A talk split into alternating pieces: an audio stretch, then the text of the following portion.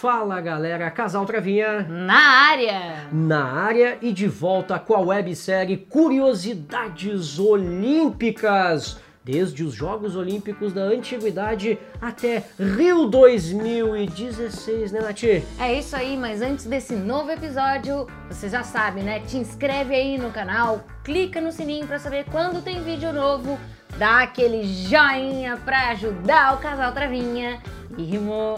E vamos, segue a gente também nas redes sociais e também nas plataformas de áudio digital como Deezer, Anchor e Spotify. Símbolos Olímpicos. Hoje traremos a essência, a chama.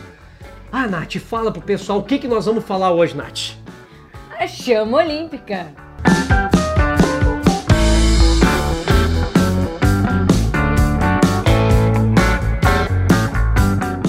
O fogo, ou a chama olímpica, é um símbolo sagrado desde os tempos pré-históricos e, para os antigos gregos, representava a criação do mundo e a sua renovação. Na mitologia grega, o fogo era o símbolo de Deus Vulcano e considerado um presente para os humanos, de Prometeu, que o haviam roubado de Zeus.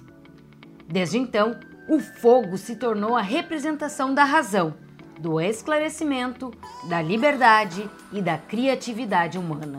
No centro de cada cidade-estado grega havia um altar com uma chama que nunca se apagava em homenagem à deusa Hestia, protetora da família.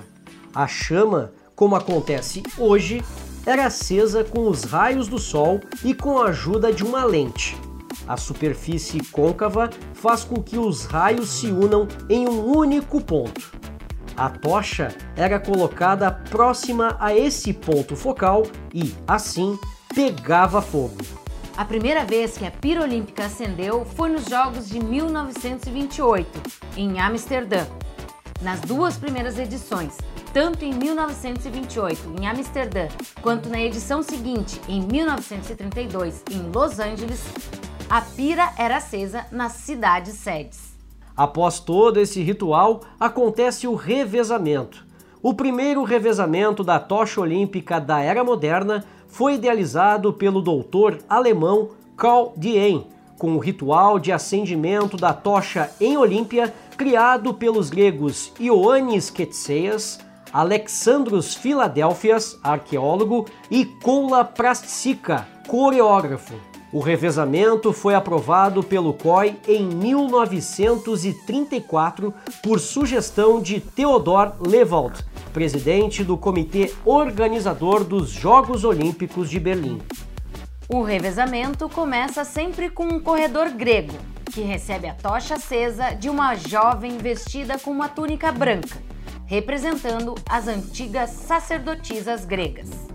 Dali por diante, a tocha é passada para o atleta que a recebe e vai passando de país em país até chegar na cidade sede. E esse percurso tem que ser feito, sempre que possível, por terra. Em 1936, o grego Konstantin Kondilis foi o primeiro corredor a percorrer o primeiro quilômetro de um revezamento que contou com mais de 3 mil corredores. A pira atravessou diversos países até ser acesa no dia 7 de agosto daquele ano pelo corredor alemão Fritz Stilgen.